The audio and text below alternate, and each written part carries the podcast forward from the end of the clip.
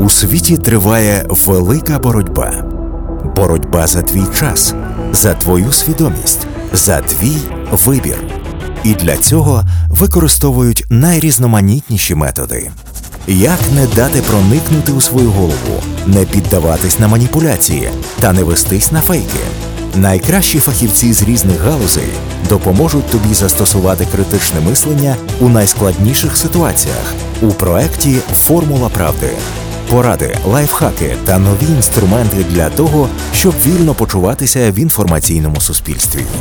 «Формула правди» – спільний проект Urban Space Radio, Радіо 1 та медіаплатформи «Люк». Подкаст виготовлений за підтримки Міжнародного фонду відродження у межах проєкту «Формула правди». Матеріал відображає позицію автора і не обов'язково збігається з позицією Міжнародного фонду відродження. Здравствуйте, мене звати Святослав Хоменко, я політолог за спеціальністю, але останні майже 8 років я працюю кореспондентом Київського бюро BBC. Що таке критичне мислення?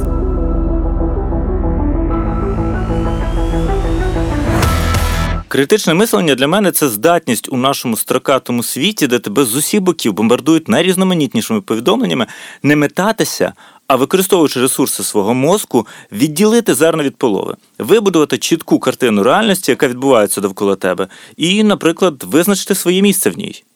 Не бути маніпульованим, не бігти у той бік, куди тебе явно женуть, не вестися на якісь примітивні конструкти типу зрада, перемога, знати, що відбувається, тримати свій порох сухим, бути готовим реагувати, діяти відповідно до реальної ситуації.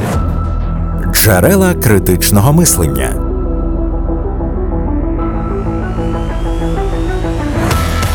У своїй роботі я використовую величезну кількість різноманітних джерел. Перш за все, це мої органи чуттів. Тобто, загальне правило, ти можеш бути на 100% впевненим у тому, що щось сталося, тільки якщо ти це бачив, чув або відчував особисто. Звичайно, у всіх місцях, де щось відбувається, одночасно бути неможливо, тому доводиться довіряти іншим джерелам. Тут у нагоді стають, приміром, прямі відеотрансляції, приміром, стріми з місця подій. Вони корисні тим, що саме там можна чітко побачити, що відбувається, і абстрагуватися від того, як це коментується іншими людьми. Тобто, якщо ти бачиш на відео, що щось вибухнуло, чи хтось кудись побіг, чи хтось когось вдарив, то тобі не обов'язково спиратися для того, щоб це підтвердити на слова якихось ще осіб. Ти це побачив, це сталося. Ну і дуже важливою є гігієна інформації. Якщо якесь ЗМІ в якийсь момент дало неправдиву інформацію раз, я думаю, що я міг би їх пробачити. З ким не буває, всі люди помиляються. Однак, якщо це трапляється знову і знову, то ЗМІ потрапляє до мого чорного списку, і я йому надалі не довіряю. Принципи та методи роботи з інформацією. Якось колись давно, ще в якомусь минулому житті, мені до рук попала інформація про те, що один з міністрів тодішнього уряду насправді фальсифікував свою біографію, і насправді у ті роки, які в його офіційній біографії були зазначені, що він служив у радянській армії, що насправді він сидів у в'язниці, здається, за збройне пограбування. З документів випливало, що все так, абсолютно співпадало прізвище, ім'я людини, місце його народження, були офіційні довідки з того місця, де ця людина сиділа, і мій редактор тоді насідав на мене: публікуємо швидше, це сенсація,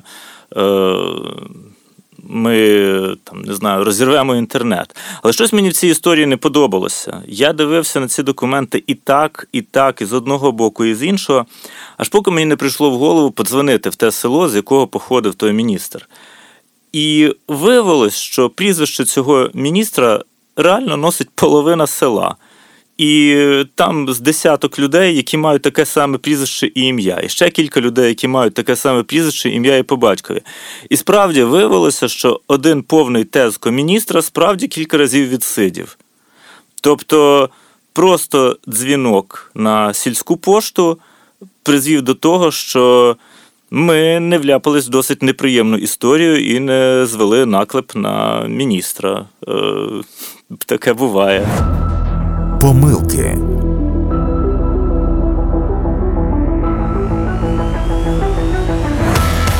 Дуже часто люди не розрізняють факти і коментарі, а в той же час це абсолютно різні речі. Наприклад, якщо ми сидимо на своїй кухні і чуємо якийсь голосний звук за вікном, він може бути пострілом, це може бути феєрверк, це міг спрацювати глушник у машини. І тут потрібно зрозуміти, що поки ми достеменно не розібралися, що сталося. Це просто гучний звук. Гучний звук – це факт. Все решта – це інтерпретації, коментарі. І дуже важливо, надзвичайно важливо розрізняти ці речі. Дуже часто людей підводить невміння працювати з цифрами. Зарплати чиновників, суми, які потрачені державою на закупівлі, захворюваність на будь-яку хворобу, площа лісів, які знищені пожежами. Як правило, це великі цифри, які просто приводять людей в якийсь неймовірний жах. А насправді досить мало часу займає для того, щоб розібратися будь-яка з цих цифр. Це багато чи мало? А скільки було раніше? А як змінювалася ця цифра з часом? А як це у інших, наприклад, у наших сусідів або в будь-якій іншій країні? Розібратися в цьому займає досить мало часу, але часто люди просто цього не роблять і ведуться просто на великі цифри, що теж є помилкою. Нарешті, треба завжди тримати в голові людський фактор. Новини, особливо якісь гарячі, які відбуваються швидко, це дуже часто, майже завжди, це екстремальна ситуація. Щось переплутати може журналіст, щось не те може сказати ньюсмейкер, навіть якщо це президент України або якийсь міністр, або інша якась відповідальна особа. Зрештою, навіть звичайна людина, яка несподівано для себе стає очевидцем чогось важливого, може забути щось надзвичайно принципове, або, навпаки, побачивши об'єктив камери, яка спрямована на неї, додати від себе якусь барвисту деталь. Це теж треба мати на увазі. Людський фактор – це дуже важливо. Лайфхаки.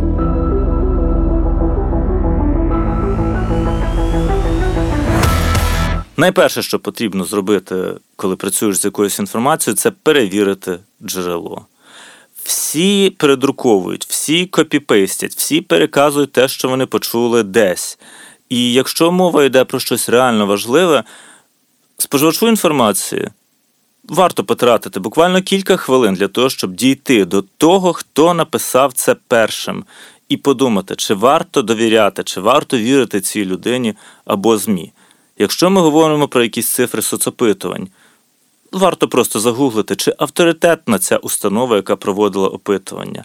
Як саме були сформульовані питання, і чи цифри, які наведені, це не помилкова інтерпретація цих питань, коли питають про одне, а в прес-реліз попадає зовсім інше. Зрештою, коли саме було проведене це соцопитування і де? Чи не було це якесь банальне опитування на якійсь сторінці в інтернеті?